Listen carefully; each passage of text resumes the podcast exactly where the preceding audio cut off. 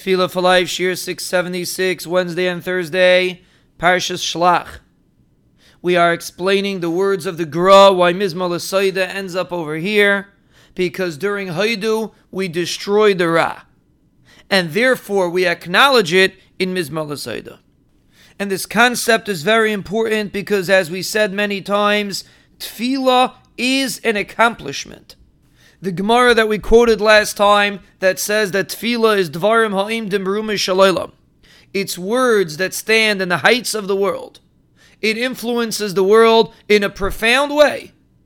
And the Gemara ends off, Ubnei Adam mizalzalim bahem. People do not treat it properly. They don't understand the power of tefillah.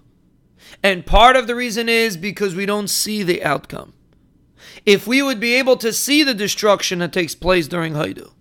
We would say it with proper kavana, we would say it with proper feeling, we would come early to have enough time to say it.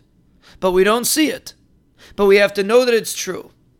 And we have to understand that every single day we are building a huge edifice in our tefillah.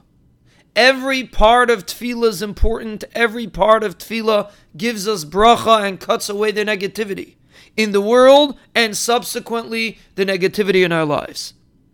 When a person davens, the one that benefits the most is him himself. When you daven properly and you cut off the negativity, let's take that for example, in Haidu, you are benefiting yourself, you're also benefiting the world, but you're benefiting yourself. The Nefesh Chaim says this many times. When a person influences the world, he is the one that reaps the benefits. Why? Hamivarech misbarech. The one that accomplished it receives what he accomplished.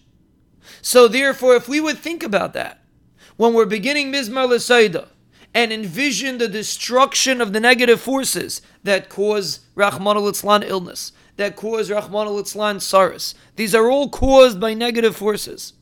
And we destroy them through Haidu. And now we're thanking Hashem that they're destroyed and we try to believe it, and then we try to say Mizmah L'Saida with that attitude, Be'ezaz Hashem will be Zaycha to experience what it means, the destruction of the Ra. The Chafetz Chaim says, we mentioned it once, that the power of your tefillah is based on how much chashivas you give to it. If you stand Mizmar L'Saida and for a moment think, I just destroyed all of the negativity in the world, and now I'm acknowledging that, and I'm thanking HaKadosh Baruch Hu for that experience.